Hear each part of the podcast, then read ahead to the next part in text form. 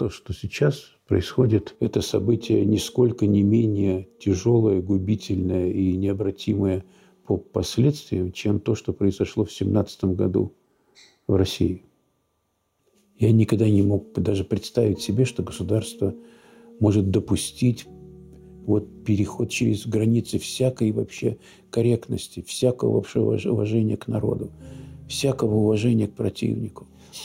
Чтобы такое количество злобы исходило из вот государственного, там, скажем, телевидения. Злобы просто. Не просто пропаганда, а злобы. Я никогда не видел такое. Никогда. У вас нет никакого права останавливать развитие в этой стране. И никакого права накидывать удавку на шею молодых людей. У вас нет этого права.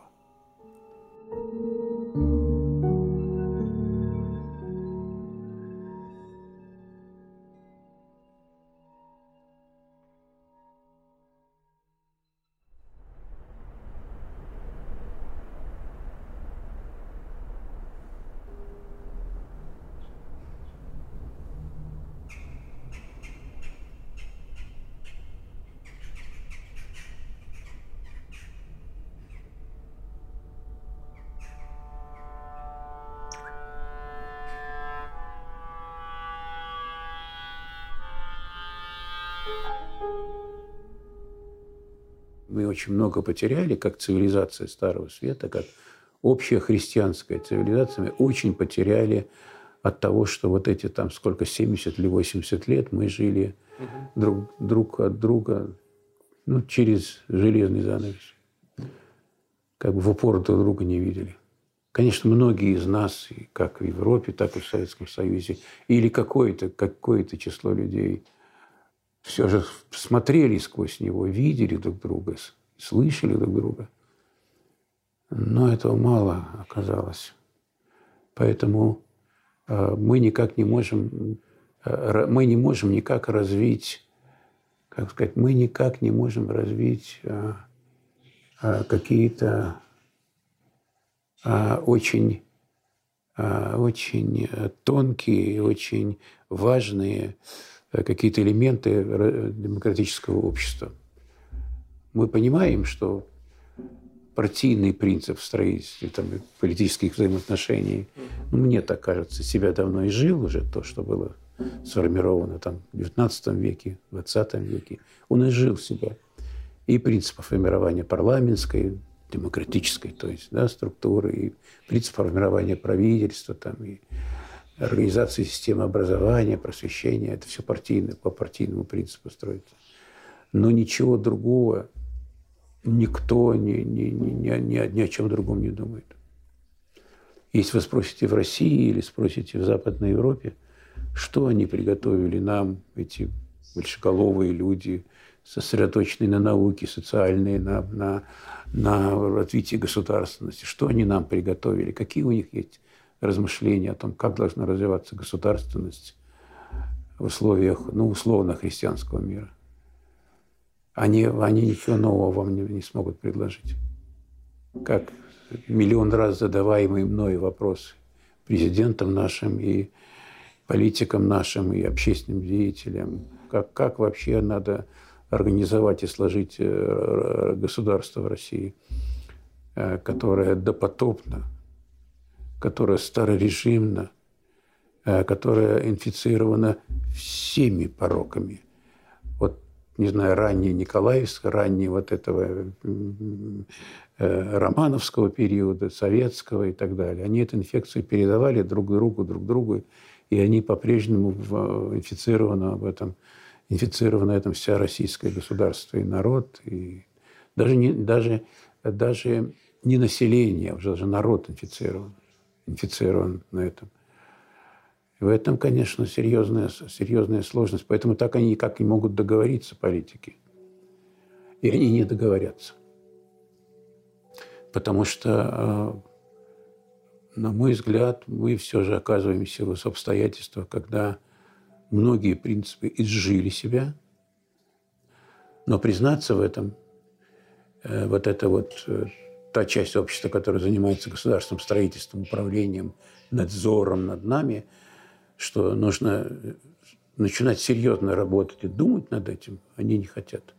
Ни одно правительство в мире не хочет серьезного размышления о том, что надо эволюционировать, нужна эволюция. И, конечно, этого не хотят органы, так называемые органы правопорядка, которые, в общем, уже до такой степени выродились, что они стали органами подавления, а не органами правопорядка. Попытка говорить с президентом страны. Я дважды выступал с предложением начать серьезно думать о том, как должна Россия быть построена, что все институции, которые существуют сегодня, изжили себя, что, ну, глаз вопиющего пустыня. Но для меня очевидно, что дальнейшее существование в этих параметрах невозможно. Невозможно. Мне вообще кажется, что то, что сейчас происходит, это событие нисколько не менее тяжелое, губительное и необратимое по последствиям, чем то, что произошло в 1917 году в России. Мы тогда поделили мир, да? И сейчас мы что-то такое сделали, вот что-то такое, что не поддается никакому формулированию даже. Что-то такое мы сделали, мы что-то такое предприняли, что... рассказать это... Вообще всегда плохо, когда нельзя отступить назад. Несколько шагов отступить, сесть, посидеть, подумать, сказать, ну, боже ж ты мой, как же мы ошиблись. Как же мы ошибались, ух ты, прости меня там, или простите нас, и по-другому пойдем. Ну, нельзя так, нельзя так. А то, что сейчас происходит, это необратимость, она столь же радикальная, как вот деление мира на две неравных, не на две половины, конечно. Все же режим коммунистический в Советской России не распространялся на большую часть населения мира.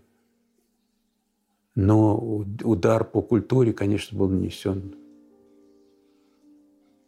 По культуре Старого Света, ну, если угодно, по христианской культуре, по традиции христианской, был нанесен очень серьезный. Очень серьезный. Очень серьезный. Я предполагаю, что нас ожидает через месяц-два. Я не буду говорить, конечно, потому что сказанное может осуществиться. А у несказанного есть возможность и не быть. Но пока мы идем теми же темпами, как шли, когда вот произошел этот вот революционный переворот в России, свержение монархического режима.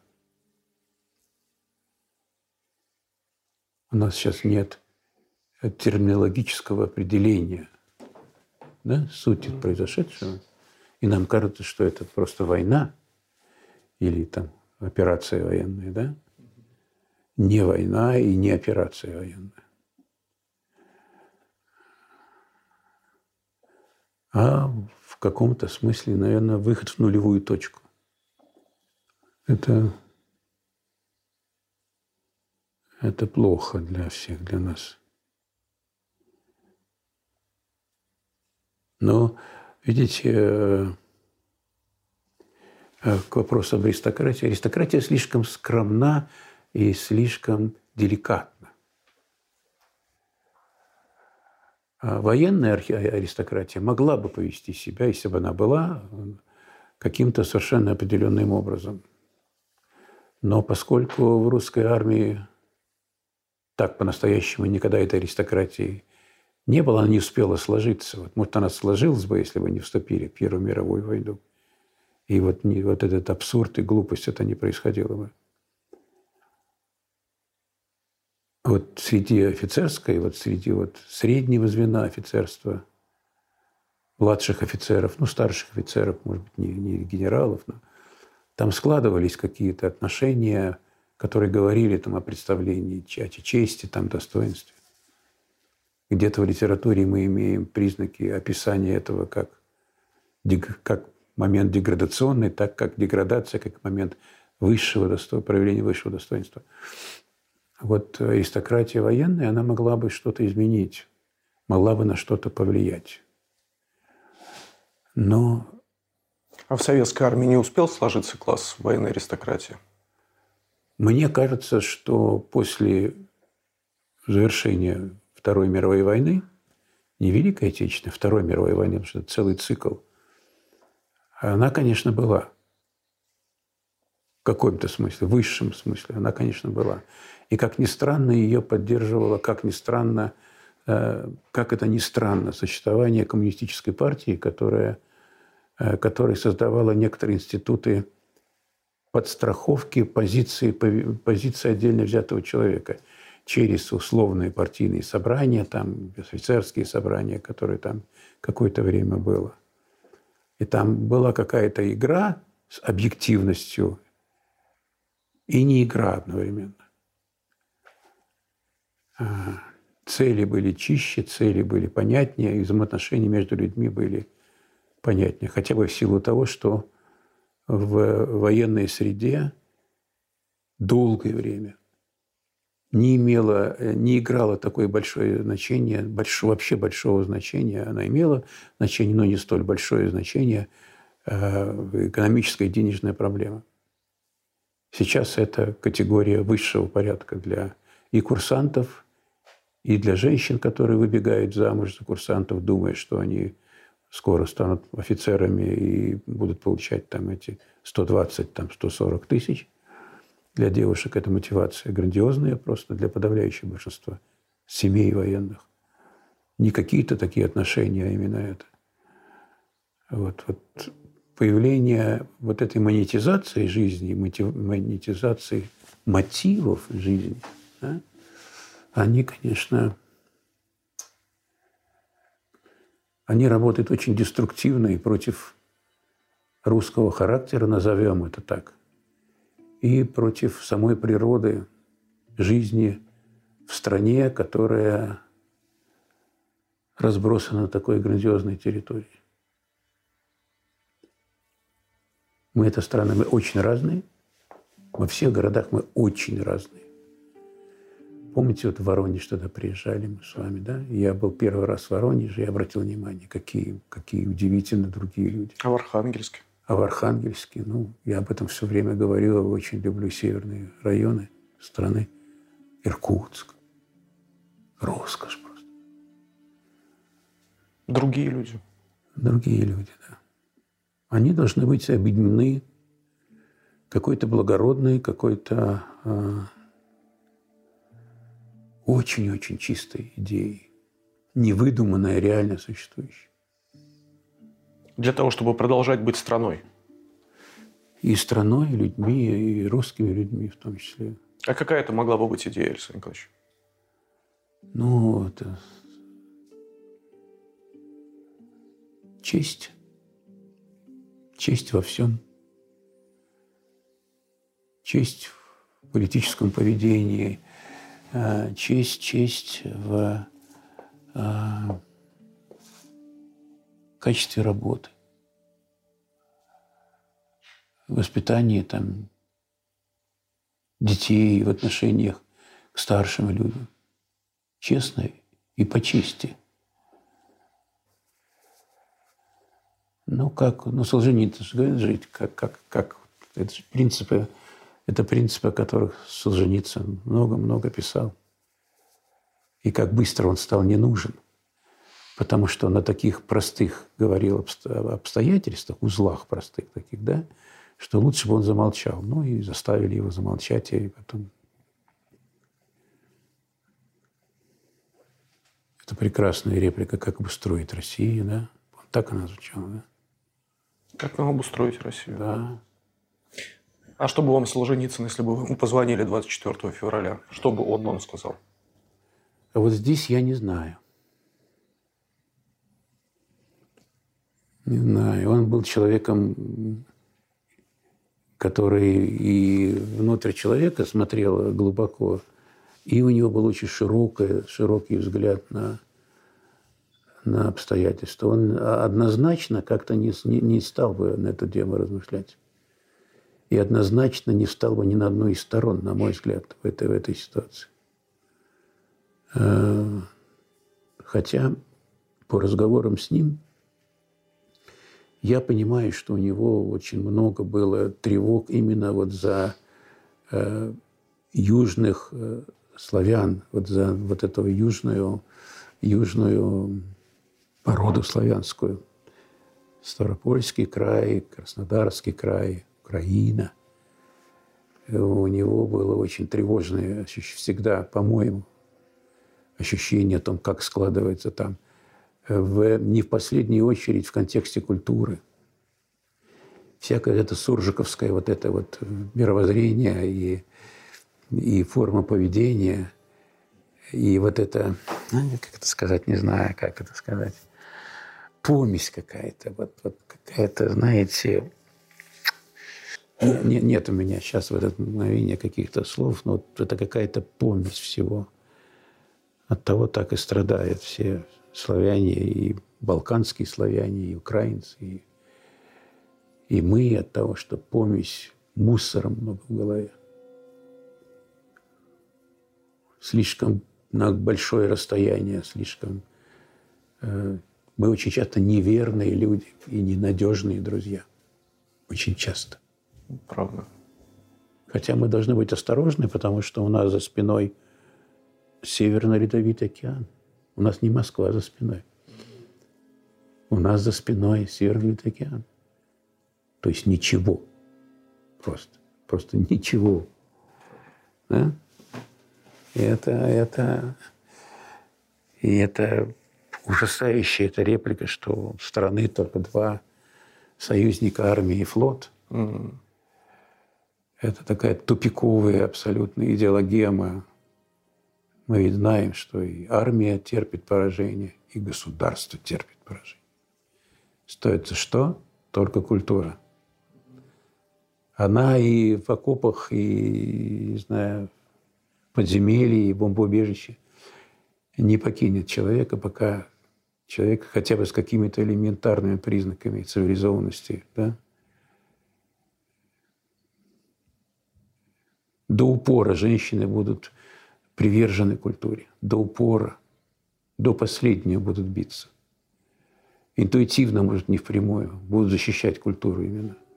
И от мужчин, и от государства, и от идиотов, политиков, и от тупости, глупости, тупости безграничной просто. В том, что нас сейчас беспокоит, и о том, о чем мы сейчас говорим, ведь ничего нет нового. На повестке дня жизни или существования нашего общества, российского, например, да, ни одного нового вопроса. Ну, а только те самые вопросы старые, умытые слезами, кровью, которые мы не отвечали или не готовы были ответить. Мы расплачиваемся за то, что мы ничего не поняли из сталинского периода этого. Ни как народ мы ничего не поняли. Что это было? И церковь не поняла, даже православная, простила все. И эти истребления монахов, безобидных людей абсолютно, со святыми, чистыми душами иногда, которых резали просто как скот, живьем закапывали в землю, расстреливали, в лагерях гнили эти люди. А я все время думал, Александр Николаевич, если вот в какой-то момент вскроется вся правда про то, что происходило в 20 веке в нашей стране, я имею в виду с точки зрения отношений людей между собой, с точки зрения больших репрессий. Ведь мы не знаем до сих пор почти ничего про то, что происходило. И представить вообще масштаб вот этого расчеловечивания, которое происходило в 20 веке, Вот я про это говорю. Способен ли человек себе честно признаться в том, что он способен на такое? Но ведь когда-то мы сначала в самоиздате, а потом и вот тут у меня несколько есть вариантов Солженицына «Архипелага ГУЛАГа». И с автором я разговаривал неоднократно и был поражен его прозорливости, его мужеству и смелости. Это же все названо своими именами, это уже есть. И «Красное колесо» написано, но не прочитано. Это тоже ведь есть. Да, не прочитано. Правда ведь? Правда. Это тоже есть. Защитная реакция у большого числа людей понятна. Понятно. Потому что в радикальную аналитическую работу, она радикальная, не может окунуться весь народ. Миллионы не могут окунуться в это. Важно, чтобы кормчие поняли это, осознали это. И шаг за шагом, спокойно, по душе, все могли бы разъяснить и рассказать. Учителя, люди в культуре, люди в так называемых правоохранительных органах, на самом деле репрессивных органах, они все, как это ни странно, должны быть едины в том, что мы или вот проведем эту трансформацию по-настоящему, или мы, конечно, перестанем существовать. Как Россия и как государство. Мы просто, это же... И тут ничего не будет сверхъестественного. Я даже думаю, что огромная часть населения спокойно перенесет все эти катаклизмы, рассыпание государства, рассыпание страны. Но как сейчас огромное число людей поддерживают военную операцию. Миллионы людей. Да. Миллионы людей поддерживают это.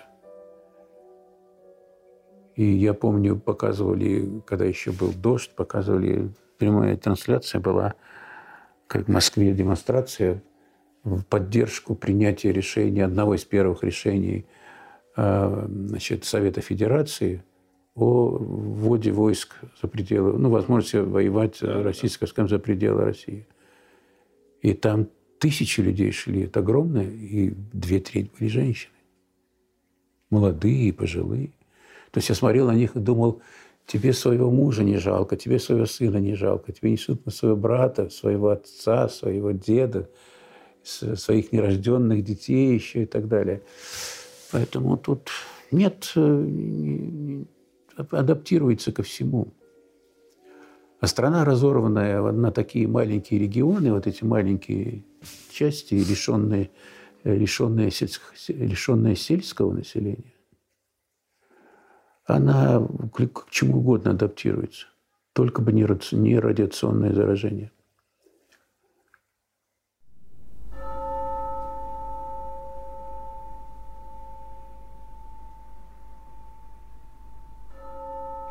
Александр Николаевич, к тому, что вы сказали, что мысль, высказанная вслух, с большой долей вероятности может материализоваться.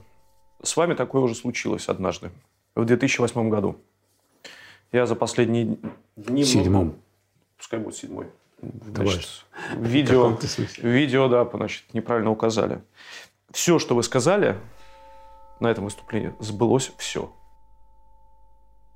Нас ждет очень большой, тяжелейшая, на мой взгляд, война с Украиной и тяжелейший конфликт, возможно, с Казахстаном. Я не говорю сейчас об экспансии Китая, это проблема квази тяжелая. Абсолютно. Так не надо иметь 7 пядей во лбу быть, чтобы понимать. Значит, никто кроме вас не имел. Не думаю, я не думаю, но... Вы мне объясните по пунктам, пожалуйста. Я себе все там даже забыл, то есть просто выписал. Вы в 2007 году говорите, что тяжелейшее противостояние, тяжелейшая война, тогда вы это произносите, с Украиной неизбежно. Что в 2007 году заставляло вас так думать и так говорить?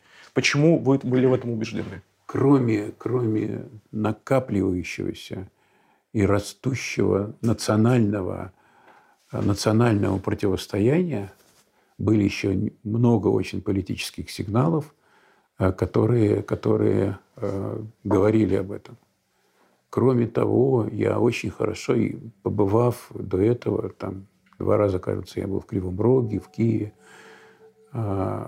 ну и потом учился в институте все время с моими ровесниками из Украины, я видел, что мы очень разные, что это 2 разных народа, что это 2 разных природы, 2 разных культуры, 2 разных темперамента, 2 разных мира мотиваций.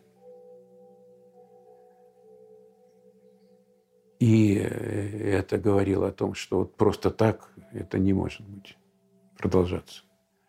Но главное – это национальное...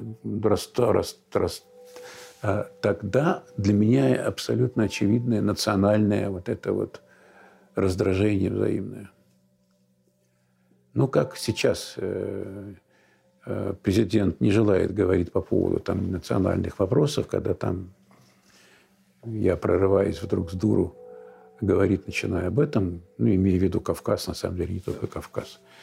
Так и тогда это очевидно. И здесь это наше будущее, огромная проблема национального мотивированного столкновения, национально-религиозного мотивированного столкновения, которое можно избежать. И тогда можно было еще избежать. И сейчас кое-чего можно было избежать там. Отозвать Украины, чеченские войска, прекратить милитаризацию этого региона, свернуть всю эту вооруженную силу в этом регионе, полное разоружение, полная демилитаризация там и так далее. Пока еще можно. Пока еще можно. Пока еще можно. То есть вернуться к конституционным нормам. Но это не делается. Это просто не делается ничего то, что по законам Российской Федерации должно делаться. Вот просто должно. И Конституционный суд по-другому должен вести себя активно и встревоженно и так далее. Конечно, так себя не ведет, это понятно. Но это все признаки этой вот политической деградации. Она была видна и в 2007 году, и раньше, конечно. Именно политическая деградация. Политическая деградация в данном случае – это деградация профессионализма всех политических институтов. До тех пор, пока главной задачей существования жизни – конструктивной, конструктивистской задачей в России не будет культура, которая должна пронизывать все абсолютно, как кровь проникать во все, да, трагедии и всякого рода стрессы будут продолжаться. И до тех пор, пока мы будем ставить целью то там промышленное какое-то развитие, то там нефть, то там газ, там что-то такое, да, все абсурдные вещи. Не для государства это, и не для народа это.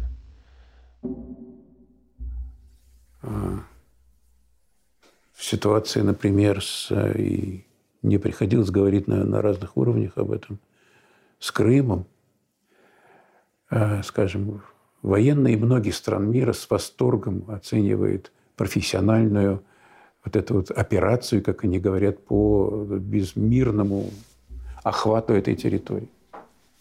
Одновременно с тем мы понимаем, что Министерство иностранных дел, как институция очень важная, ничего не сделало для того, чтобы привлечь общественное внимание к этому, да, привести на эти выборы и какую-то демпфирующую атмосферу создать. Хоть все разглядели бы, увидели бы это. Может быть, и там происходило бы все не так резко, как это делалось со стороны России. Непрофессиональность вот этих институций привели к тому, к чему мы сейчас привели. К необратимости обвинений. Да? Это непрофессиональность, просто, на мой взгляд. Бывая за границей, я часто вижу послов наших и вижу дипломатических всяких ребят наших. И я с грустью всегда замечаю, какое это тяжелое иногда бывает зрелище. И у меня, как у гражданина, очень мало соприкосновений с позициями моих послов, моей страны там.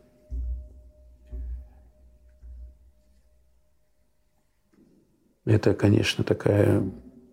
То есть у меня, конечно, гуманитарное и политическое расхождение с линией поведения политического руководства моей страны. Не, я никогда не стремился к власти, и это не мое вообще дело. Я считаю, что политика – это все же профессиональная работа, серьезная. Но даже мне, в общем, занимающимся там студентами и кинематографом, даже мне понятно, что обвал ошибок, обвал решений раздраженных, решений, не принимающих в учет вот нашу жизнь, огромное число. Вот я после стендов сижу на лекарствах. Я не буду называть, сколько в месяц стоят эти лекарства. Ну, все же я как-то работаю, все же как-то могу иногда их купить. Но миллионы моих ровесников и шага теперь не могут вступить к аптеку. Понимаете? Во мне сейчас и после хирургической операции на ноги, и после операции вот этой вот стендирования швейцарское, немецкое изделие.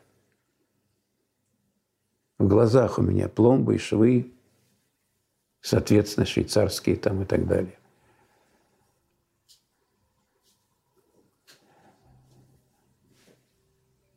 Мне кажется, что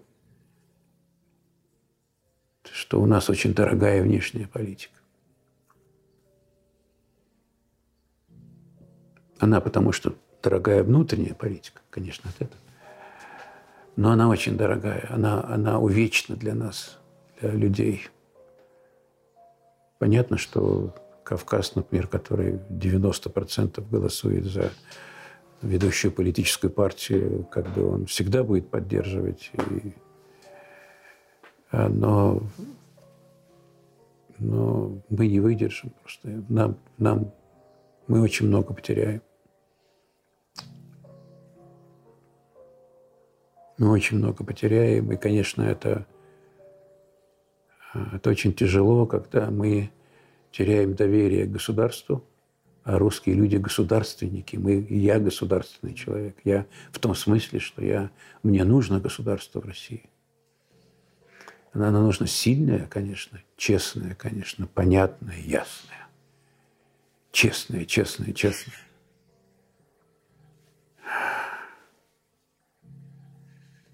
Да.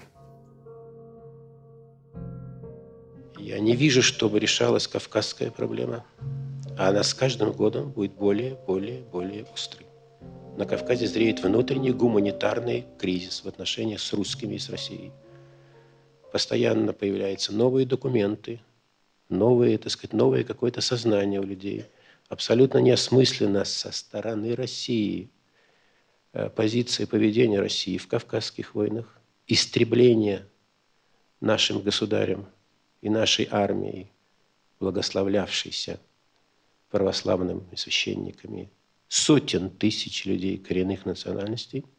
Есть некоторые народы, жертвы которых исчисляются 300-400 тысячами. Это цена экспансии на Кавказе. Понимаете? Забыть, вычеркнуть это невозможно. Вы сказали, что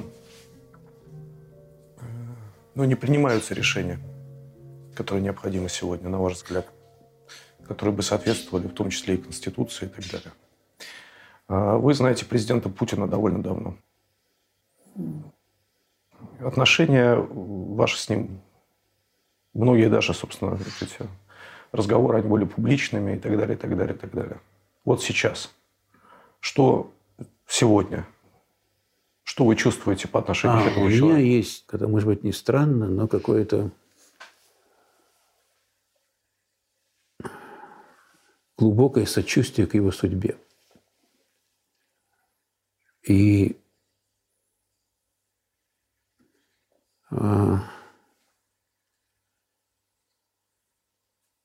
даже не представляю себе, что должен чувствовать человек, который вдруг осознает, что он вот может ошибаться.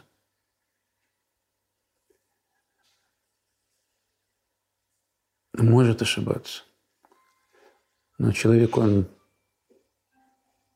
очень привержен своим принципам, своим убеждениям, своим мотивам.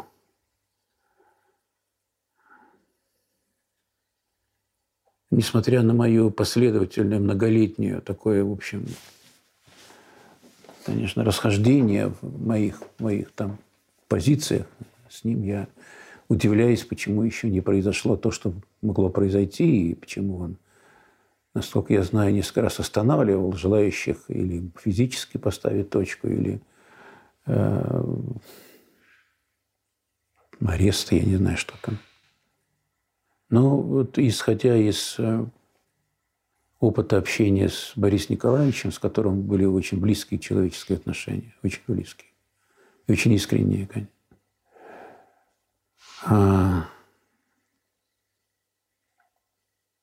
Как бы это точнее сформулировать?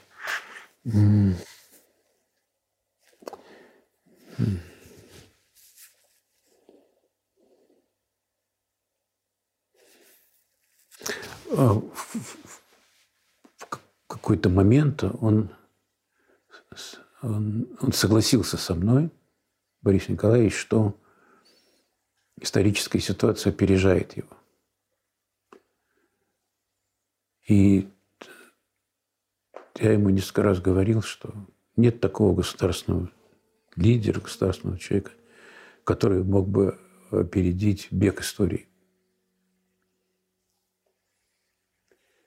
И нет того способа импровизации, который бы мог быть реакцией удачной на этот стремительный бег исторического процесса, который всегда опережает. И в тот момент, когда он почувствовал, что отставание серьезное, вот тогда и последовало это обращение и уход его от власти. И мотивом был, на мой взгляд, совсем не физическое состояние, потому что он был человеком мужественным, сильным и до смерти мог вообще исполнять тот долг, который, как он себе его представлял. Но он понял вот это вот отставание уже.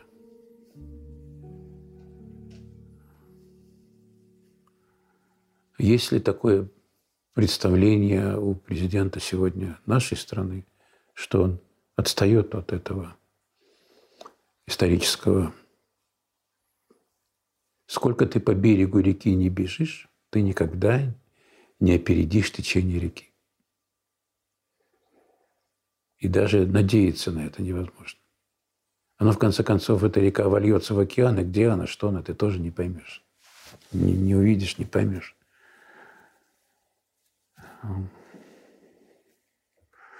Голосуйте за тех, для кого гуманитарные ценности выше политических. Я в свое время убеждал, что так надо ставить политическую работу оппозиционных партий. Там и предлагал этот лозунг многим оппозиционным партиям. Никто не принял этот тезис. Отрыв от гуманитарных принципов, отрыв от гуманитарной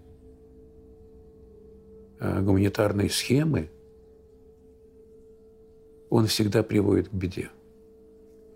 Потому что в 90 случаях из 100 политическим способом найти выход из положения невозможно. Только переходя на диапазоны гуманитарных принципов, можно сегодня остановить то, что происходит там же, в Украине. Только. Но ни у кого нет этого в голове, у политиков нет этого инструмента, они о нем не знают просто, что это главный инструмент. Но это не скальпель, Они привыкли скальпелем работать. Это не скальпель. У них надо отбирать скальпели. И хирургия должна перестать быть главным методом решения в отношениях между людьми.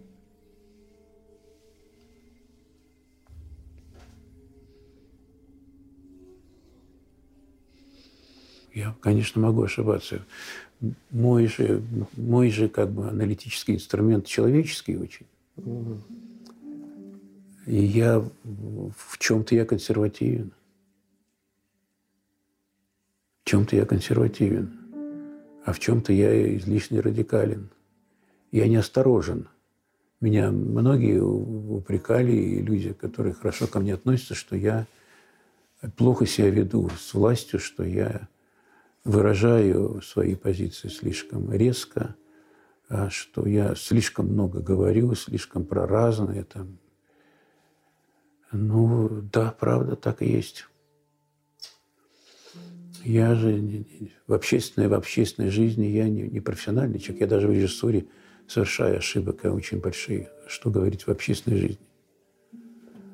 Это такая участь тяжелая, потому что если природа все же наделила меня социальным темпераментом, к сожалению, я очень сожалею об этом, что я, наверное, еще со школьных лет, проявляя интерес к истории, а не к филологии, в большей степени к истории, проявлял.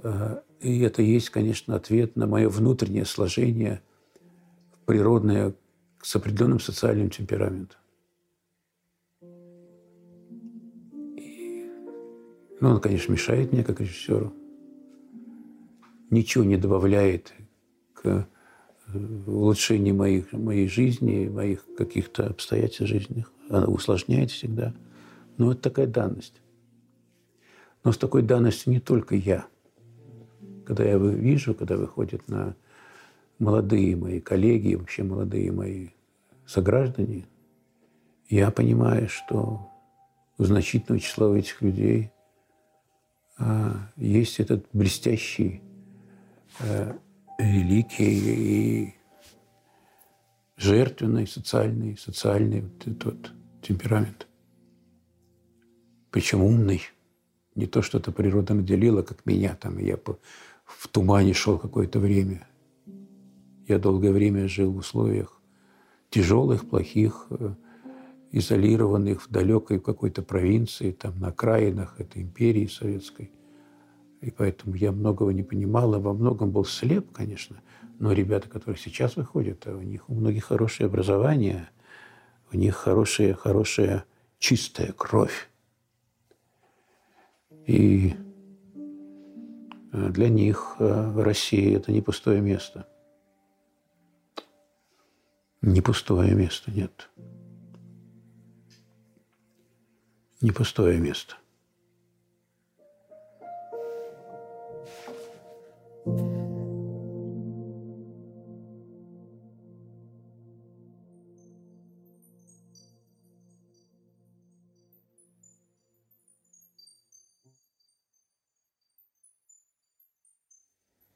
Александр Николаевич, а можно я еще вернусь на секундочку к этому выступлению 2007 года?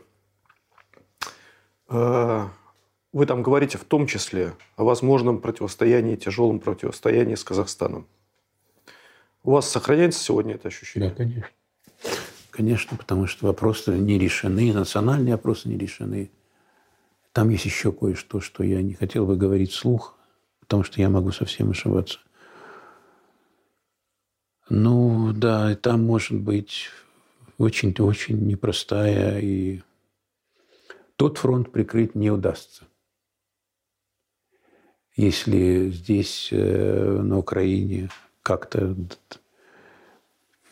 Ну, но тот фронт не прикрыть не удастся. Там могут схлестнуться слишком масштабные силы, с которыми моя страна не справится. Не справиться. Потом, мы же, видите, мы неадекватны своим амбициям. Если американцы заявляют о своих амбициях каких-то, да, планетарных, они развивают свою индустрию, промышленность, разнообразные проявляют таланты в исследованиях науки, там, в образцы расширения качества диапазона образования, еще там какие-то масштабные возможности. Развивает культуру свою и развивает кинематограф свой, делая его кинематографом планетарным действительно. И они прекрасно понимают, что мне приходилось однажды говорить нашему президенту, что сначала я куда-то прихожу в какую-то страну со своим фильмом, а потом, может быть, вы придете, а может, не придете.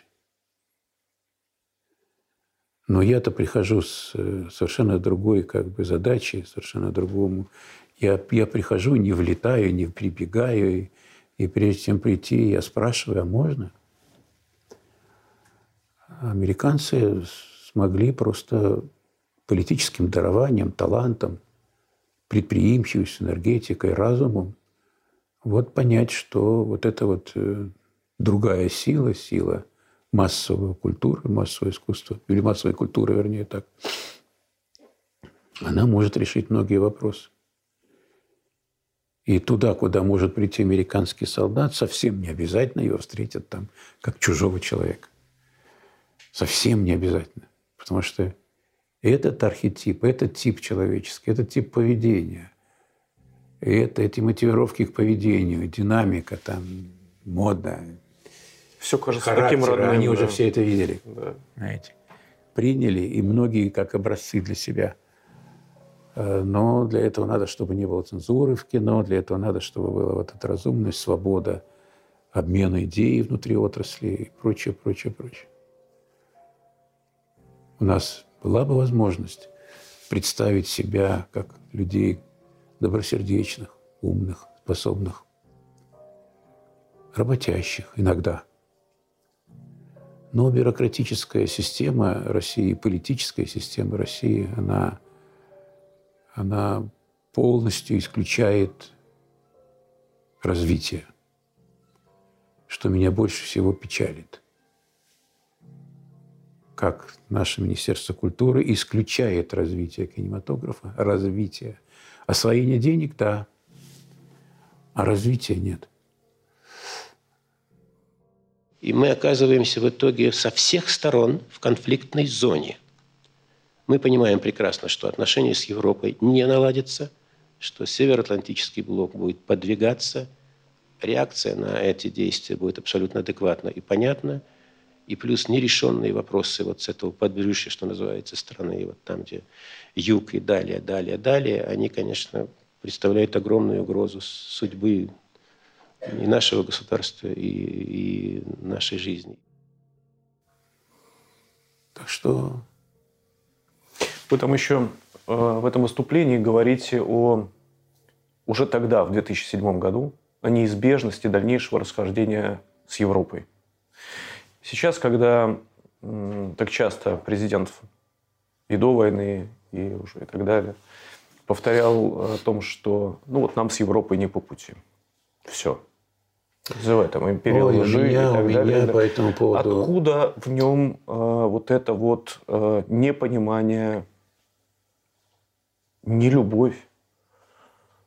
Ну, я не знаю, откуда у него. Я, как работающий в культуре, в области культуры, без Европы не могу. Это моя, не знаю, там, старшая сестра, что называется, как русского человека. Угу. Она меня многому научила, к чему-то приучила.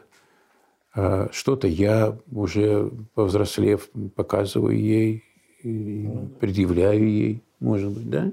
Или делаю уже лучше, чем она, например. Но в Европе для меня не зиккураты, а в Европе у меня часть сердца моего. Понимаете? Я с удовольствием работаю с людьми разных национальностей и разными актерами, там, коллегами какими-то графическими, и разные языки. Ну ничего, мы преодолеем это, поймем человечески друг друга.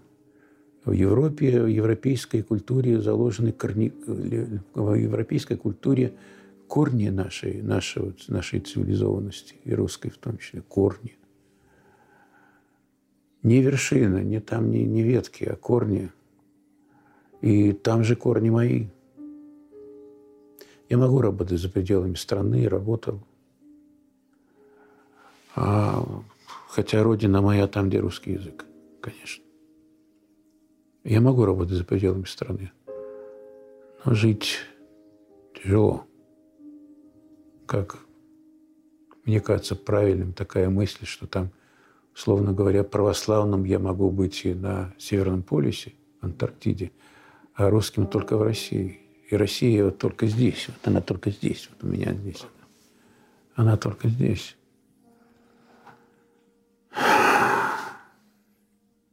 Вообще хорошие благородные мысли, хорошие благородные переживания. И такие настоящие такие. На самом деле настоящие.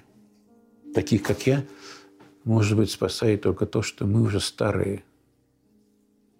Когда я смотрю на мое физическое состояние, которое, конечно, убывает с каждой недели, наверное, то я понимаю, что то, что я предвижу, никогда я не увижу. Это немножко облегчает мое внутреннее состояние какое-то, да? Вот. Ну и грусть от того, что как мало я могу изменить.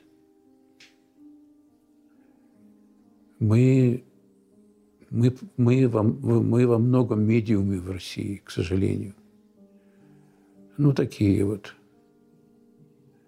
Мы многое... Толстой же написал «Война и мир». Когда еще такое могло быть в произведении с таким названием? Все, точки. Свелось все в одно, в одной кирпичик. Все. Нет этого романа в Европе. Не было и не могло быть написано. А европейцы написали на Западном фронте эксперимент. Чувствуем разницу.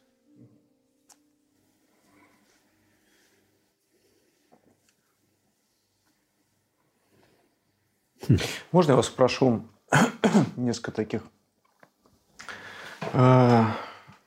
Чем грозит в ближайшей перспективе, про далекую даже не буду спрашивать, в ближайшей перспективе, такое поспешное, резкое закрытие всех средств массовой информации? Все просто. Я несколько лет назад сформулировал это в своем письме Путину, когда был закрыт канал «Дождь». Который теперь сейчас окончательно закрыт. Ну да, канал «Дождь».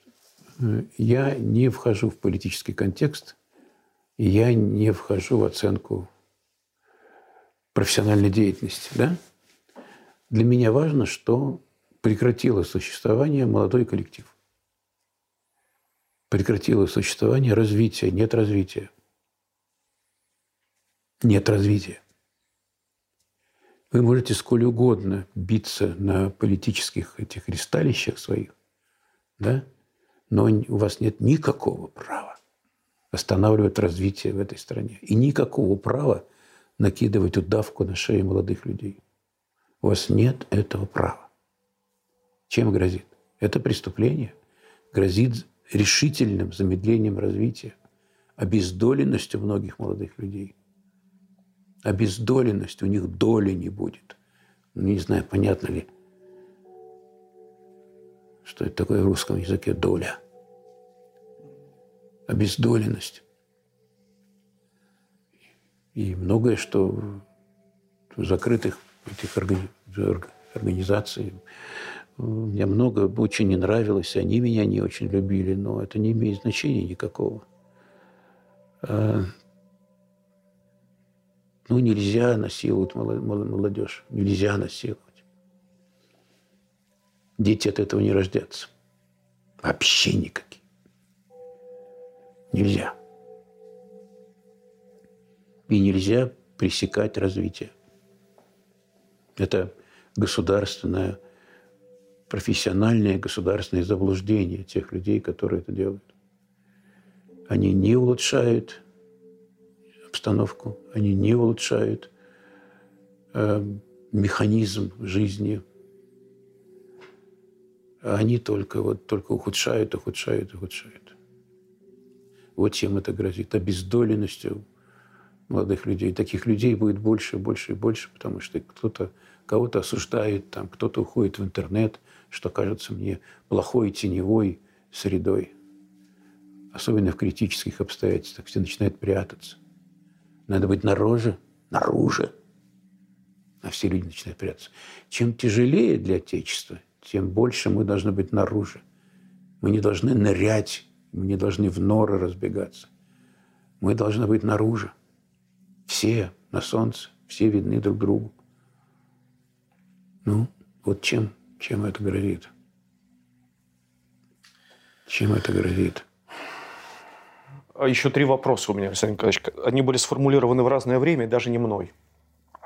Но очень такие четко сформулированные.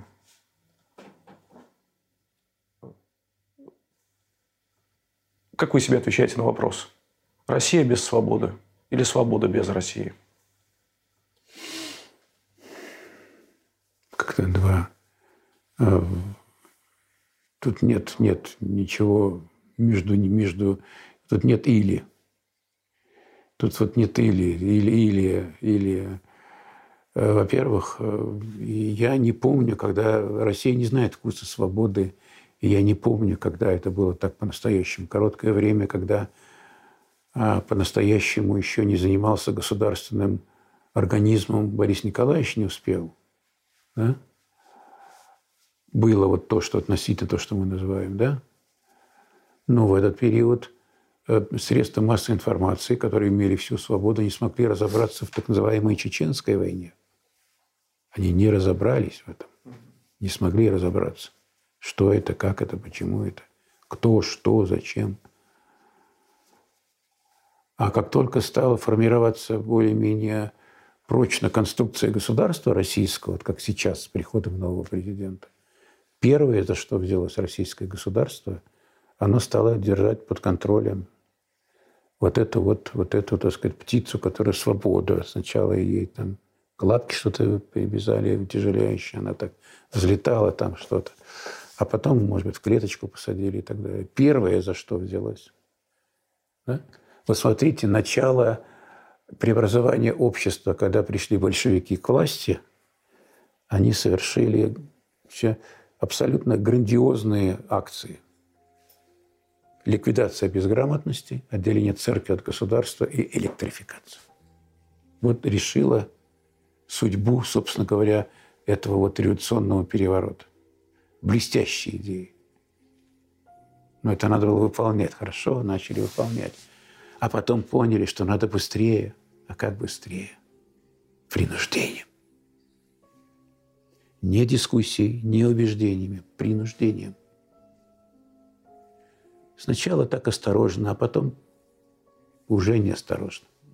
Потом уже глава Совнаркома подписывает известные там документы, расстрелять. Поэтому мне кажется, что в народном сознании нет этого чувства, нет этого понимания просто. Его просто нет. Может быть, ему неоткуда деться, может быть, по какой-то другой причине, а может быть, и гораздо причина еще проще. В свое время очень давно тот же Путин сказал, что если в стране начнется какой-то кризис, да, и начнутся какие-то вот, так сказать, колебания в выборе средств, методов и направления действия, то, уверяю вас, именно народ страны поставит на место власть и скажет, что нам это ваше демократическое устройство не нужно, что это неуместно. Но это было грубо немножко тогда сказано. Я просто был в это время там, где говорил это. Я это хорошо помню очень. Это абсолютно совпадало с моей позицией, с тем, что я тогда и Ельцину говорил много раз. Все вернется, Борис Николаевич. Он на меня обижался. Иногда даже так обиделся, что мы там 2 недели не виделись. Я ему говорю: Борис Николаевич, не расслабляйтесь, все вернется. Все вернется. Не знаю, сумасшествие какое-то в голове было. Поэтому мы... Может быть, поэтому нас и боятся, что многого еще не чувствовали, многого не вкусили, кроме войн. Кроме войн, по-настоящему глубоко, мы не смогли ни прочувствовать, ни понять. Но и то, потому что жертвы непомерные. Да? Жертвы непомерные. Смотрите, вот я, когда смотрю материалы про ситуации, когда вот ходят молодые люди, раскапывают какие-то там могилы старые, находят останки. И я часто думаю, какое же количество людей в стране забыли о своих солдатах. Матеря, мамы, папы, сыновья, дочери, жены. Забыли. Где эти косточки? Миллионы людей и не искали. Не искали. Не искали. Ну вот сейчас находят там перезахоронение. Иногда приезжают какие-то родственники, изумленно смотрят и видят там эти записки, там что-то, что осталось, косточки эти родные. Но сколько прошло с момента окончания войны? Сколько десятилетий? Много, правда? Много. Никто не искал из этих людей. В селах, в городах. И интеллигентные люди, и очень простые люди. Даже мысли не было. А где он, что он? Кто-то писал письма, наверное, кто-то пытался разыскать. Но так, в принципе, если бы это шла речь там 10 тысяч человек, полк, дивизия, да? Не полк и не дивизия, миллионы людей забыты.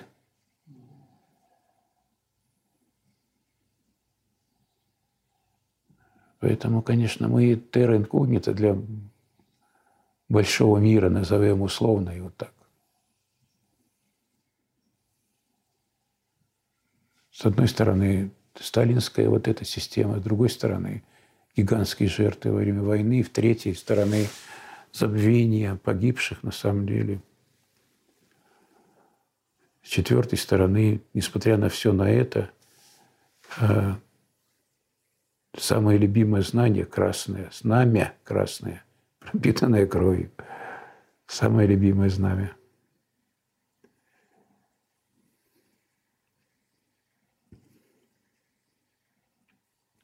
Надо жить тем, кому суждено жить, тем, кому послана эта привилегия. Надо жить, на мой взгляд, и надо делать все, что ты можешь, к чему ты призван, к чему у тебя есть физическое или духовное дарование. И в первую очередь делать то, что делаешь. То, что умеешь делать хорошо, учить себя делать лучше. Учить себя. Это трудно, но это, тем не менее, да, это наша задача сейчас.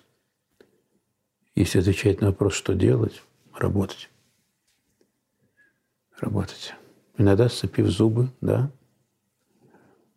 Но мастерски по-настоящему работать, испытывать удовольствие от того, что ты делаешь, любить это дело. Но другого варианта, наверное, на мой взгляд, нет. Для тех, кто жив. А со всякого рода нашими долгами там наверху разберутся и накажут нас всех за то, что мы совершаем при жизни. и всех родителей, которые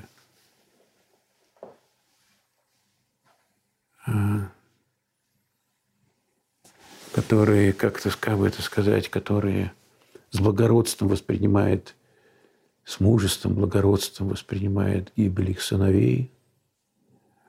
С ними тоже Бог, тоже высшие силы поговорят еще. А как вы себе отвечаете на вопрос, что важнее, истина или Родина?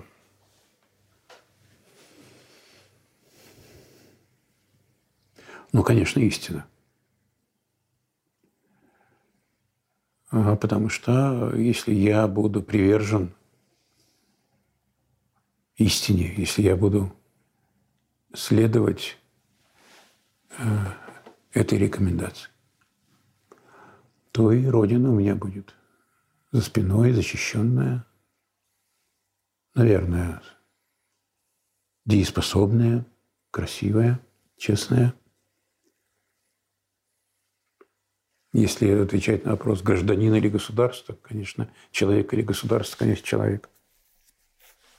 Конечно. Конечно, человек. Конечно. Конечно. Но здесь граница сложная, как, знаете, как много лет нерешаемая моральная проблема у французов, когда они не могут ответить на вопрос. Не, могут, наверное, только не отвечают. Что делать вот с этим ситуацией с Виши, вот с этим государством южной части Франции? Хорошо или плохо? Что вообще это такое?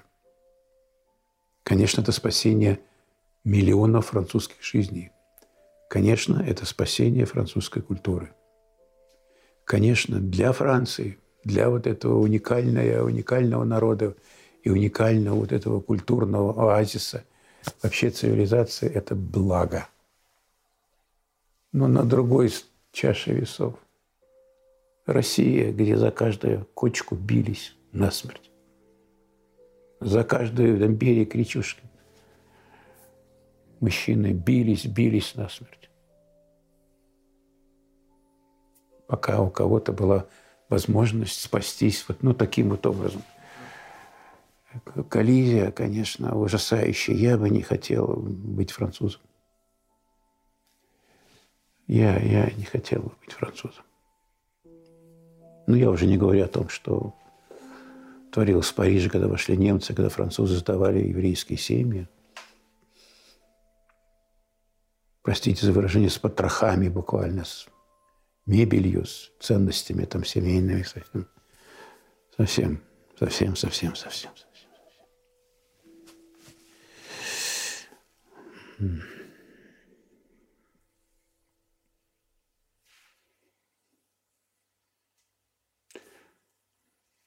Надо уметь решать системные вопросы вне политического контекста. Создание государства вне политического контекста. Мне скажут, что это невозможно. Я скажу, что это не только возможно, но и необходимо. Вне политического контекста. Чтобы не подвергать там, угрозы вас не буду говорить, из чего это состоит, вот это пошаговое. Но если я это понимаю, я уверен, что есть люди в стране умнее, сосредоточеннее, чем я, и тоже это понимаю.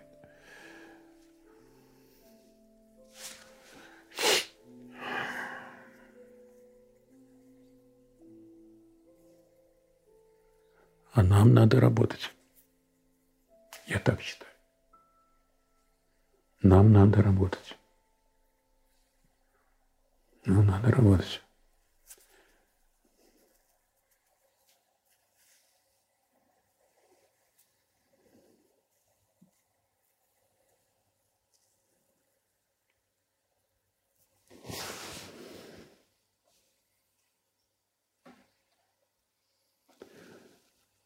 Спасибо.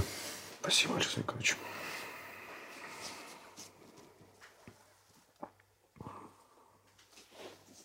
Устали? Сигаретку? Попозже.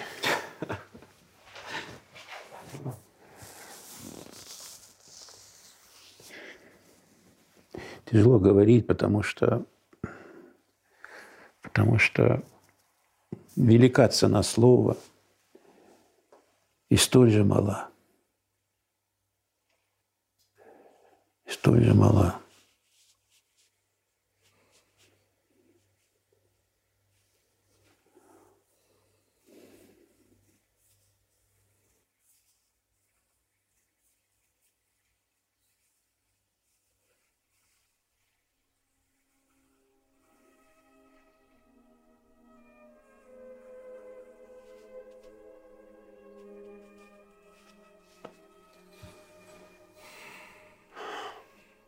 Давайте покурим.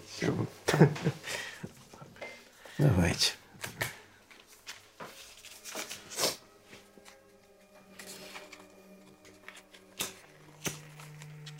Сигареты, как сказали бы на Украине, закарденные, или как они сказали? Здешние. Это еще когда самолеты летали, я все время покупаю в аэропорту в нашем, в Пулково. Хорошие сигареты.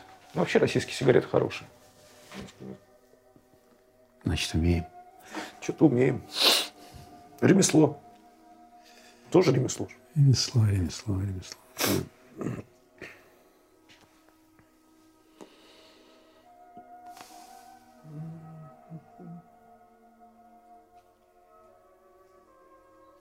Когда мы теперь окажемся в Уфице, в Лувре,